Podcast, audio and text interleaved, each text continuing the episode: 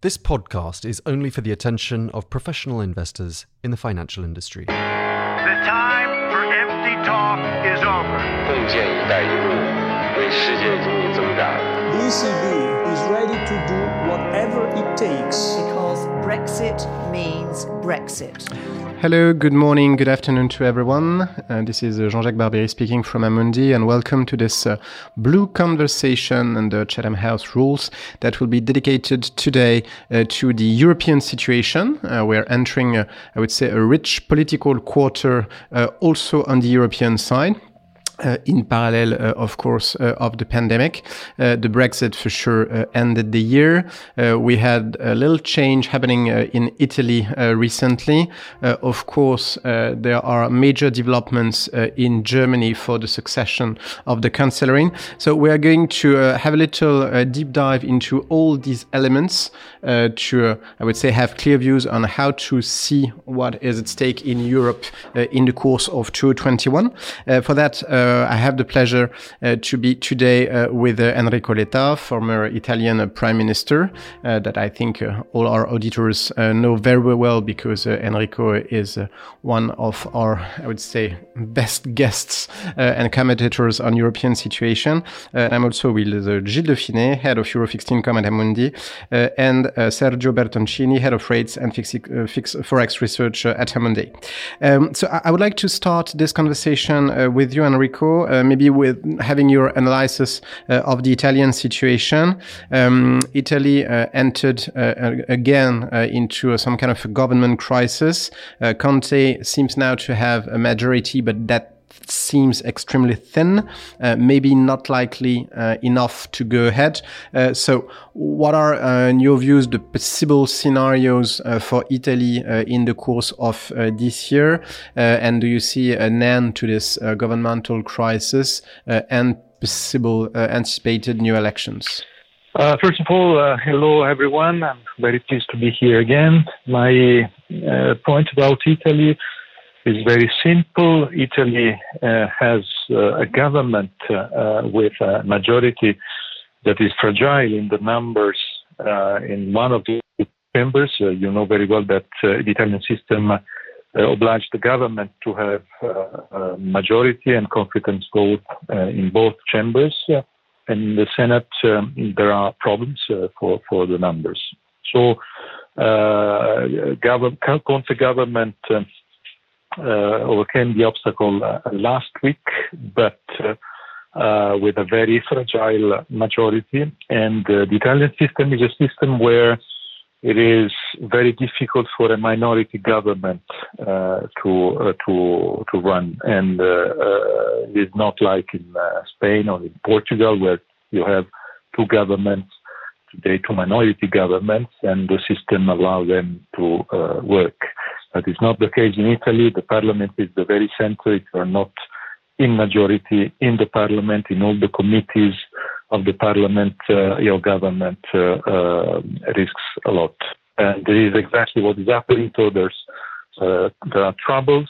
Uh, this week will be another crucial week, maybe the decisive one, but maybe next one will be uh, the one where we will understand better the decisions. Uh, what we expect is the resignation of uh, President Conte with the idea to form a new government with a new majority, but a new majority that uh, is very uh, similar to the one uh, that, that uh, he has today.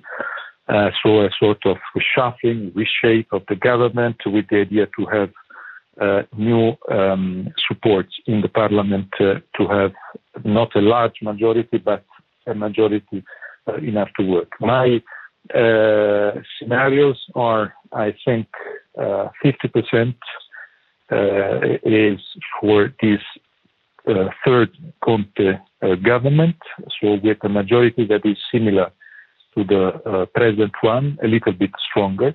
So I, I see 50% there. I see uh, 20%, the same uh, majority, but with another uh, prime minister. I see 20% uh, uh, for uh, uh, new elections, and I see 10% for a government of national unity with all all parties inside on board, and with the prime minister, very well-known person, of course not Conte, but someone else. These, these are my forecasts for uh, for next weeks. And uh, of course, it will be immediately understandable if uh, the most likely scenario, so the Conte new government uh, will have uh, the chances that I see now. And uh, Wednesday, Thursday of this week will be important to understand if this scenario is really the one that will happen. Okay, no, thank you very much, and, and thanks for uh, the detailed forecasts. Uh, turning maybe uh, not uh, on to Italy only, but uh, more generally to the uh, European uh, situation uh, at large. Uh, but we're at a moment that is, um, I would say, slightly complicated, to say the least, because of the pandemic. so far, I would say the Green Deal package uh, and the rescue plan uh, have not turned into uh, effect yet and have not materialized yet. Uh, so it means that uh, Europe at the moment is facing um, complicated economic uh, situation, um, social tensions that are also important in a number of countries.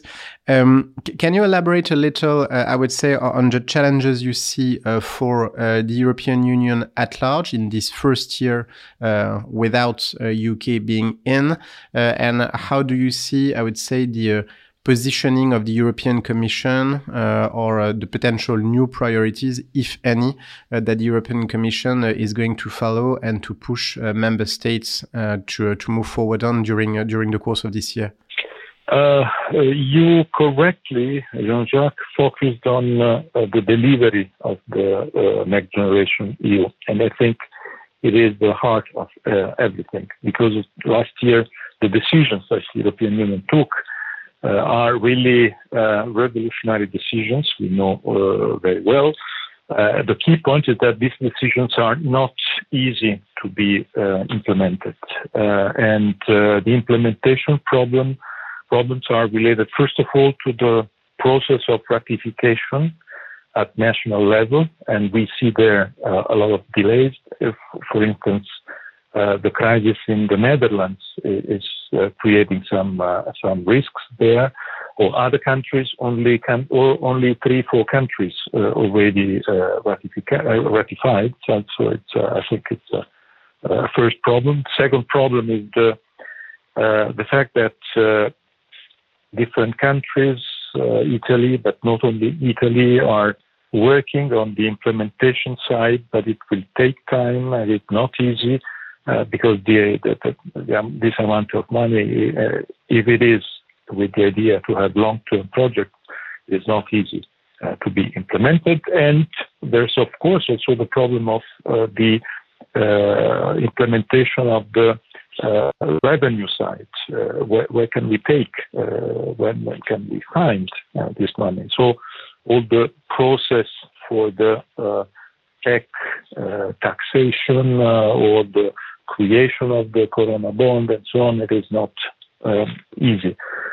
Uh, the, the, of course, the big issue today is around vaccines, around the, the, the internal borders. I I uh, underline the difficulty that the European Union is, is living uh, on the internal market. Uh, we are since many months uh, with, the, revenge of borders at European level. It's, uh, uh, in my view, it's a big, big issue, and of course, the big risk is that all this year, or a big part of this year, will be influenced by that. It is true also that we learned the lesson from the first lockdown, so activities are working even if uh, this blockage is uh, a reality. So uh, the problems are uh, will be probably uh, less intense than the one we we experienced in uh, March, April, May 20. but but of course, the, the structural situation is continuing and it is creating also problems to many of the projects or programs that European Union had. For instance, there's this story of the uh, conference on the future of Europe that was due, that was supposed uh, to start uh, May last year, and it is now again uh, maybe uh, ready to be uh, launched with the idea to start May this year.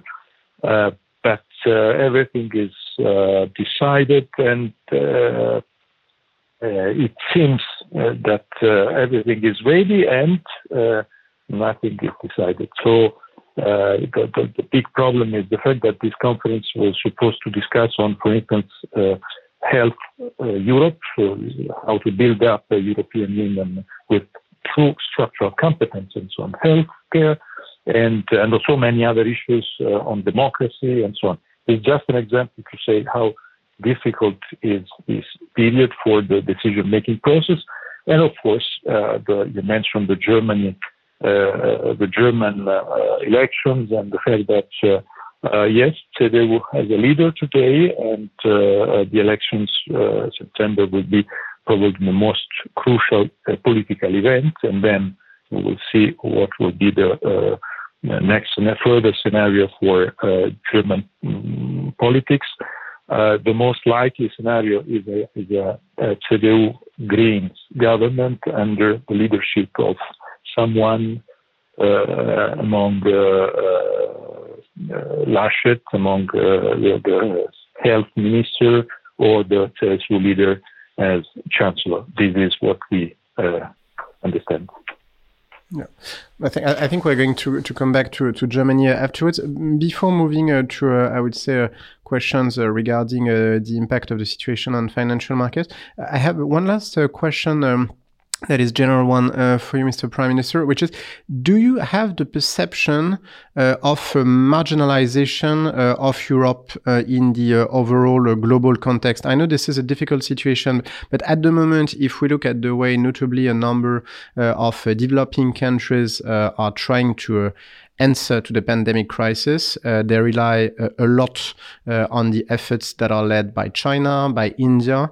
Um, th- there might be some very strong consequences, I would say, in the perception of the capacities uh, of the European Union to be a credible partner in the long term as Europe is facing difficulties in managing the pandemic on its own territory. I- is it something that uh, you are uh, anticipating or something that you're feeling in the conversations you may you may have uh, that uh, progressively uh, we see a, a marginalization uh, of Europe due to the crisis, notably in the eyes of our partners in emerging countries? I see the end of last year as a positive. Uh, two good news uh, arriving from, from Brussels. First one was of course, Brexit deal. That was, in my view, very important to avoid a mess. Um, and it was a good signal also for the rest of the world. Second one was the, uh, with the agreement with China.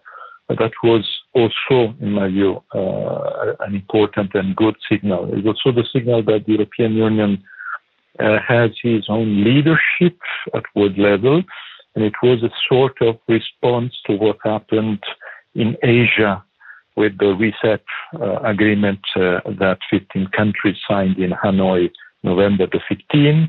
I give um, some importance to this agreement. Uh, this agreement uh, among the 10 ASEAN countries, uh, China, Japan, South Korea, Australia, and New Zealand, is, in my view, a good and very interesting first move from Asia uh, to, to uh, for, for the post-pandemic world.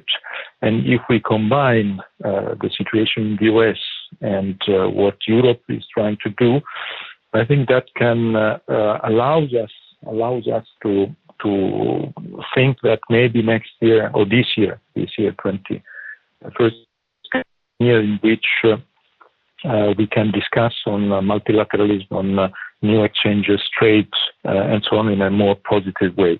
I don't see immediately a marginalization of Europe. I see uh, the opposite because of Biden and because the good uh, signal that Biden gave, also in terms of team. I think the team uh, choices were very important to understand how uh, important was and how uh, big is the attention uh, from from Biden uh, to uh, the relationship with Europe. But of course, these are only signals until now. So we, we need to, to, to see the consequences, the delivery, and we will understand if these signals are more than just signals. So um, I think the, the year started with some good perspectives for um, Europe.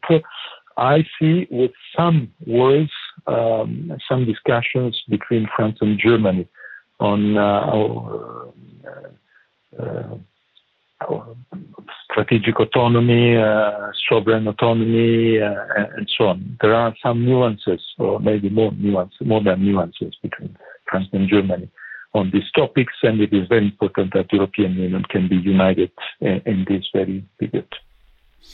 Thank you very much. Uh, maybe Sergio, moving to you because uh, I think uh, the start of the year uh, we've seen uh, because of the political uncertainty uh, in Italy, uh, the spreads widening uh, for the BTP. Uh, but the volatility has remained overall relatively contained, but still, let's say it has been one of the market stories of the beginning of the year. so, what what are your views on the Italian debt? I would say, fundamentally speaking, and how do you see also the existing uh, umbrella uh, of the ECB? Uh, do you believe in its continuous deployment? I don't know if we deploy continuously an umbrella. It might not be totally correct what I'm saying as a sentence, but how, what are your views regarding the Italian debt from a macro perspective at this point in time? Yes, good morning, everyone, and thank you for, for the question. Actually, uh, the fundamental, on the fundamentals, we expect the rebound in GDP growth uh, to start this year and to continue at a similar pace also in 22. But at the same time, on the fiscal side, uh, clearly the numbers remain challenging also in 21, as fiscal ratios uh, should start to improve uh, mostly from from next year and in following years. As this year, the deficit is expected to be lower than in 20, but still relatively high by by historical standard. I think that the limited volatility in the market has to do uh, with uh, with what you were saying about the ECB and the technicals especially, because actually if we move to the technicals, which are uh, a driving force, which have been a driving force in 20, but uh, we think uh, uh, will remain a driving force also in, in 21, and we look at the dynamics of one side, on one side, a lower expected issuance uh, from uh, from the Italian Treasury, and on the other side, um, we compare this uh, um, expected net issuance with the ECB potential in terms of purchases. The technicals remains quite quite supportive, and at the same time, we expect that the low rates for longer scenario and uh, also the, huge liquidity which is in the system uh, will support the persisting hunt for yield uh, among among investors. Looking uh, more deeply into the supply and demand drivers, uh, if we compare 21 with 20, we see three factors which uh, should decrease the expected net issuance of you know Italian debt. The first is a lower deficit.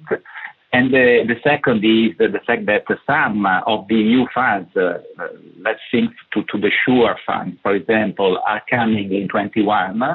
And then the third point, which is also different uh, from periphery, if we look to periphery and the core countries, higher redemptions uh, uh, expected uh, this year with respect to last year. For Italy, they amount to around uh, 20 billion more. So Overall, on the supply side, we see a lower uh, net issuance need and also a lower pressure. On the other side, uh, looking into the ECB firepower after the increase that we had in December and taking into account what has remained from last year, we see that the firepower of the ECB uh, looks more than adequate to cover for net issuance, not only of Italy, but all uh, of, of, all uh, the European countries. So I would say that the technicals are going to remain uh, to remain supportive, uh, and uh, as I was saying before, also the liquidity injections which have been done through the TLTROs is going to remain an, an indirect uh, important uh, factor supporting also the uh, you know the search for yield in uh, in the market. So therefore, we, we, can expect the ECB to continue to keep uh, uh, the low funding cost at issuance and also to support to some extent a further fall of the cost of debt on a stock on overall stock basis. I would say. Okay, thanks. So, it, so as the the umbrella remains wide open, uh, nothing to worry about. Huh? That, that's basically uh, the message. Uh, but coming from an investment perspective, uh, so turning uh, now to Gilles Dauphiné. Uh, Gilles, uh, Italian debt has been a very core convictions of ours uh, since uh, a number of months, even years, in in our fixed income solutions. so, is it still the case? if yes, what is I would say the fundamental rationale behind, and what are the opportunities uh, you see uh, to deploy uh, capital in Italian debt and maybe in Italy at large in in that context? Yes, in fact, uh, it's true that uh, I would say um, during the course of last year, I would say uh, Italy was clearly a core call of, of ours, mainly because we've been early believers of the new ECB under Christine Lagarde. And this has helped us, I would say, to benefit from the funding we saw. Uh, and I would say this has been contributing to the good performance of our products.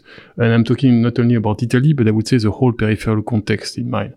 At the end of 2020, we uh, decreased a little the risk into the portfolios, not really concerned by any clouds we saw on the horizon, but rather uh, after, I would say, a big year, uh, we thought it could make sense for notably a straight valuation reason, I would say, to limit to limit this a little.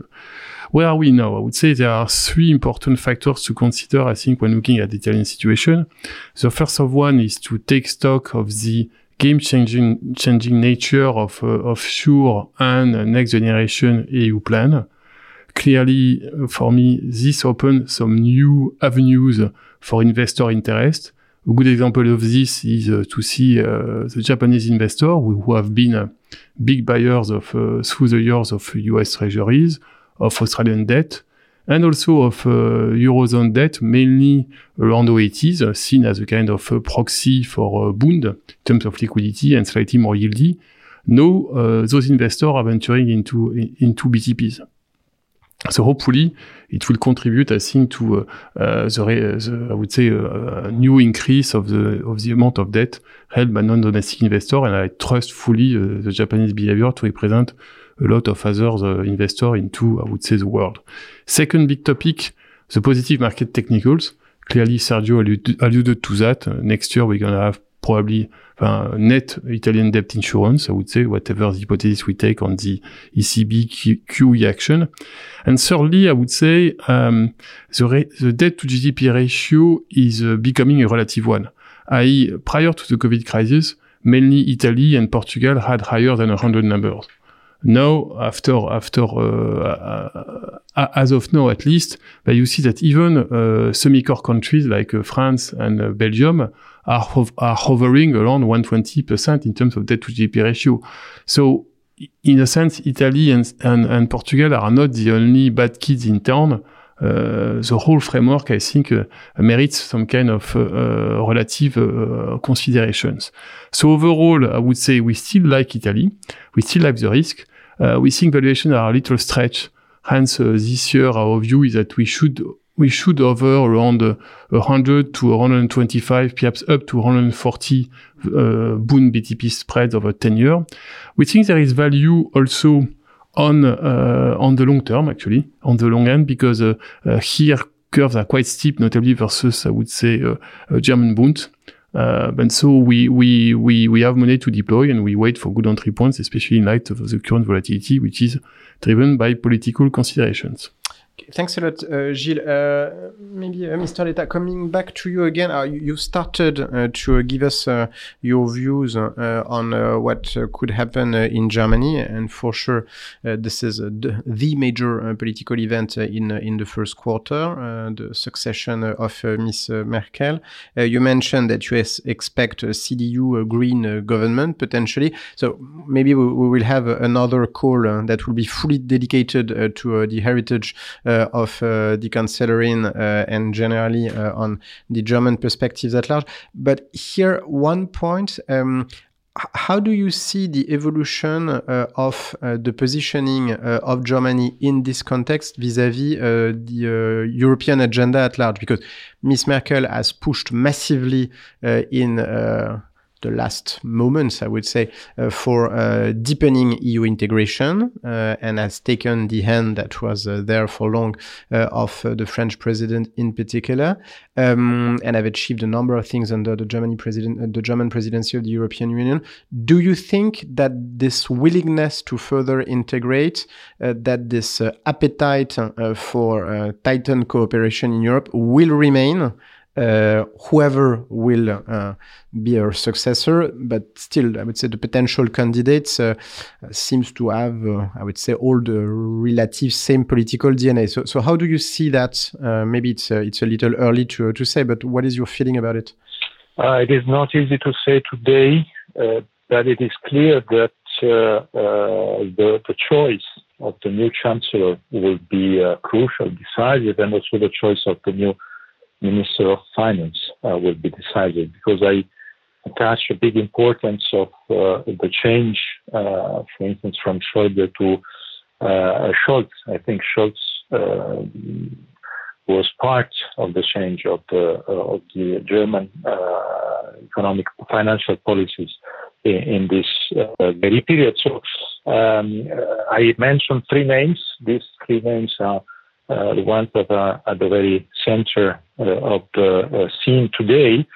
And if I may say, I think my, my feeling is that Laschet is the one who is the most Merkelian, if I may say. Uh, the other two uh, are a little bit different. Uh, Spahn was um, uh, someone who worked very, very, very much with, with Schäuble in his previous life at the Ministry uh, of Finance. Finance, so it's uh, someone who maybe uh, could uh, change a little bit the approach to the so-called European solidarity. Uh, and the leader of CSU is a little bit unknown on these topics, so it will be maybe a question mark on that. But the key question mark is the fact that in Germany, uh, next elections will take place for the first time with uh, uh, something of completely unknown. That is uh, the fact that the chancellor is not running again. Uh, we always had uh, the chancellor in charge running, and it's not the case in uh, this year. Uh, so it is not easy to uh, to have a forecast.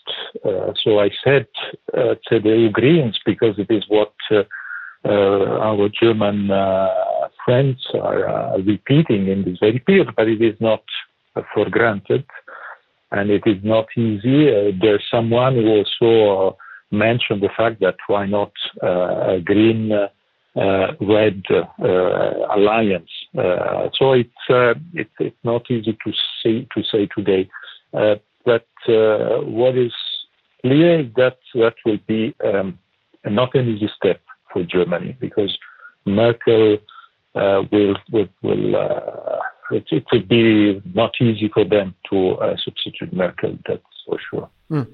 What is interesting also is that it can uh, evolve pretty quickly, huh? because uh, if we step back, I would say one year and a half uh, before, uh, the I would say green predominance was considered as a, a given uh, in Germany, and now uh, the situation has, I would say, switched switched again. So it's it's it's interesting, but I think we will have time to to discuss that further in, in, with you in in the com- in the coming months maybe then, uh, Sergio, turning back to you again, uh, uh, to, to have your comment on what's going on uh, at uh, the uh, ECB uh, level. But I think um, if we look uh, at the major central banks in the world, in the US, things are clear. Huh? nothing is going to change for sure. in the EU, what are your views regarding the positioning of the ECB? Um, do you anticipate that there would be any change or first signals to envisage a change in the monetary policy uh, in the course of this year. Uh, it could be a little weird to anticipate that in a way because uh, we are still uh, right in the middle of the crisis at the moment. But uh, what, what are your views, uh, and uh, do you do you expect that the debate regarding the progressive exiting of the strategy that was put into place in the context of the crisis is going to start in 2021? Well, actually, I think it is uh, reasonable to expect a more in, internal debate uh, inside the, ECB to take place uh, as the recovery uh, is going to proceed uh, this year and, and, next year. And so, therefore, I think the, the hawks uh, will try to challenge to some extent also the, the quite current accommodative stance of monetary policy. At the same time, I think the, the ECB clearly emphasized uh, the target, which is um, uh, preserving uh, favorable funding conditions in a very holistic way. So for all the sectors of the economy, not only you know yield curves, but also spreads, credit, and so on. At the same time, what we saw is the fact that in order to reach this target, the ECB calibrated a remarkable increase in QE and so it secured a significant, uh, what they defined as significant constant uh, market presence. And, uh, and therefore, uh, we, we, come to the third point, which is important for the ECB, the symmetry of uh, the eventual pace adjustment. They said clearly that the objective is to keep financial condition uh, easy, and so they can even uh, move on one side or on, or on the other if it is not needed. For example, also to be spent the overall amount uh, of the of their potential. So the flexibility, I think, will remain uh, uh, the crucial way they, act. What we can expect is that, as in the case you were mentioning of the other central banks, the ECB will continue to be quite supportive and will confirm. I think it's uh, ultra easy monetary policy also because recently we had, uh, on one side, um, in Q1, we will have a negative uh, impact from lockdowns and restrictions into into the GDP numbers. And then we had also some uh, signs of tightening uh, starting, still at a very early phase, but tightening in uh, in, in bank lending standards. These two points, I think, uh, will uh, will keep uh, the ECB quite accommodative in the next in the next quarters. Also because they, they clearly said that they will keep a stance um, for the time, an accommodative stance for the time needed for the recovery uh, Uh, to be back from uh, from the pandemic. So overall, I would say that we shouldn't expect uh, big uh, big changes uh, in in ECB stance. And looking also into next years, I would say that we can expect the ECB when and if the net flows will come to an end, also to keep reinvestments for quite some time in order especially to give more effectiveness to the to the recovery fund which is crucial i think in um, in supporting investment and supporting also the improvement in gdp potential growth. So the ecb has clearly played quite a role in 20 will play still a very strong role in 21 and then also in the next few years we can expect the stock effect of QE mainly through reinvestment to remain uh, important in order to keep financial conditions uh, easy and to give uh, more space to the recovery fund to work, you know, better. Okay, thanks. So, so it seems that uh, in 2021, it doesn't, it doesn't seem, it is the case that in 2021 we're going to continue uh, to live uh, as uh, we used to live uh, in the eurozone, meaning uh, against nature, meaning under the water, meaning we've we've learned how to breathe underwater since a number of years now, and so they're therefore under zero or below zero. so we're going to to continue. so Gilles has already taken a deep breath for 2021 one. Uh, but uh, how do you see, therefore, uh, the interest in investing in, I would say, euro-denominated asset classes in fixed income in particular? and what are your views? How do you how do you envisage on a relative basis uh, to uh, generate uh, anything for euro fixed income investors this year? But I would say first, if you look at the, current state of fixed income market, there is clearly one one rationale, which is I would say uh, short-term uncertainties linked to the COVID and its variant, uh, whatever you name it, and I would say uh, longer term, i.e., uh, second uh, second semester at least for now, longer term horizon of things getting better and vaccine rollout. Uh, but then if you look at the different regions, I would say there are some specific factors at play. I mean, clearly in the US, a lot of discussion also uh, is centered around, I would say, the, the, the impact of Biden plan, and notably the fact that a part of the money is going to go for uh, to the less wealthy people, which means consumption is probably going to increase, uh, meaning that uh, potential inflation is going to come back. Uh, or at least uh, discussion about it. Uh, if you look at Japan, it's let's say yield curve control and no change. If you look at emerging market, clearly there is a lot of things going on because it has been an unknown unknown area for for a few uh, months and years. And so here it's quite bullish both on the equity, on the FX, and also on the fixed income side. And finally, if you look at Europe, clearly yes, uh, the ECB is in. But guess what? There are a lot of long-term issues which at some point are going to come back to the fore. I mean, uh, clearly, uh, um, clearly uh, the, the, the, integration of the EU, even perhaps some discussion around restriking of debt to GDP ratio, because when you have 160 of debt to GDP ratio target, guess what? It's going to be difficult to have everybody motivated to try to do something. The, the goal is too far. Uh, so I think those different set of play in different markets means that we're going to have a lot of uh, I would say uh, occasions to to do things in our in our portfolio. This, if I if I if I am more more specific, there is first the issue of uh, the decompression trade, I mean, i.e., uh, investing into high yield or subordinated debt as a way to to uh, to get bet to get more carry in our portfolios. There is a subject of the uh, within the IG, uh, the investment grade credit, either the, the I would say the the, geograph the geographical one. Uh, Europe versus US versus CM, but also I would say even with, into Europe, the, the discussion as to when you get back to, I would say, uh, COVID hit sectors, uh, transportation, uh, airports, etc. At some point, it's gonna, it's gonna, it's gonna be the way to go. There is a question about uh, which kind of asset do you buy, the ones which are bought by the ECB or the others on the credit side. Clearly, the FX, we talked about it.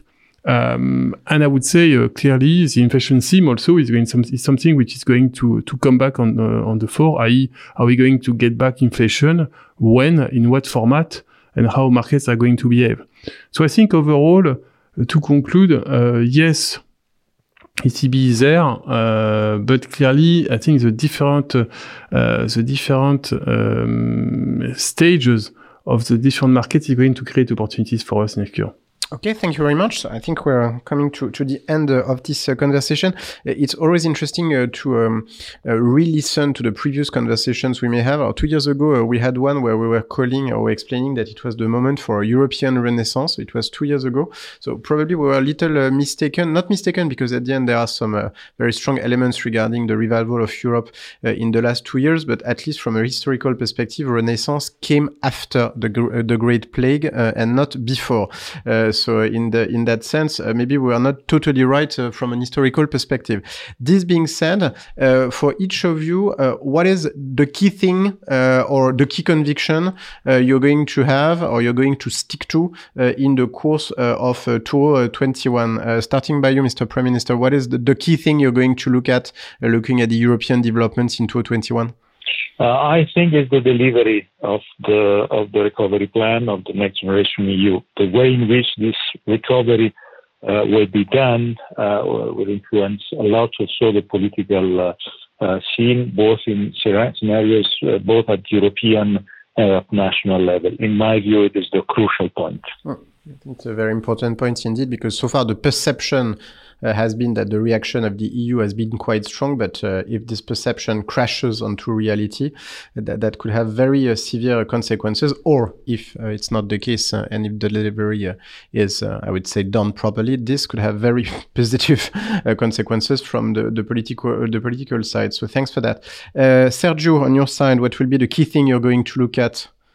Yes, from my point of view, clearly we have to monitor the, the, the ECB and the monetary policy. My, my guess is that the ECB umbrella will remain open and will continue to support the technicals.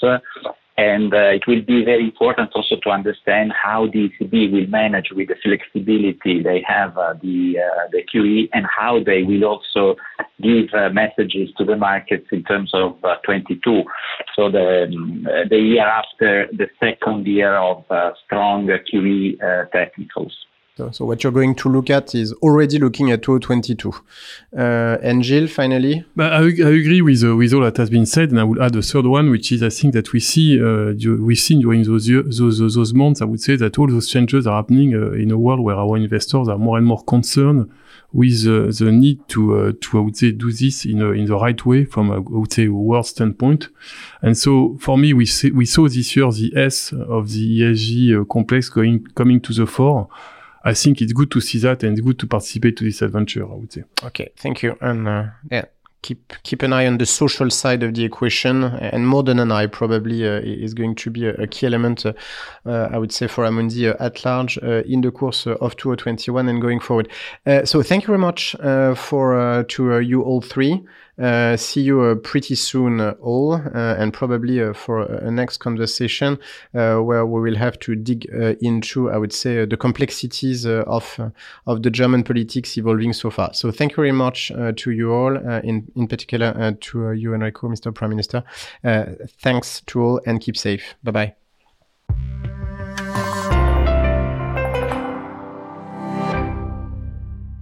This podcast is only for the attention of professional investors as defined in Directive 2004/39/EC, dated 21st of April 2004, on markets in financial instruments called MIFID, investment services providers, and any other professional of the financial industry.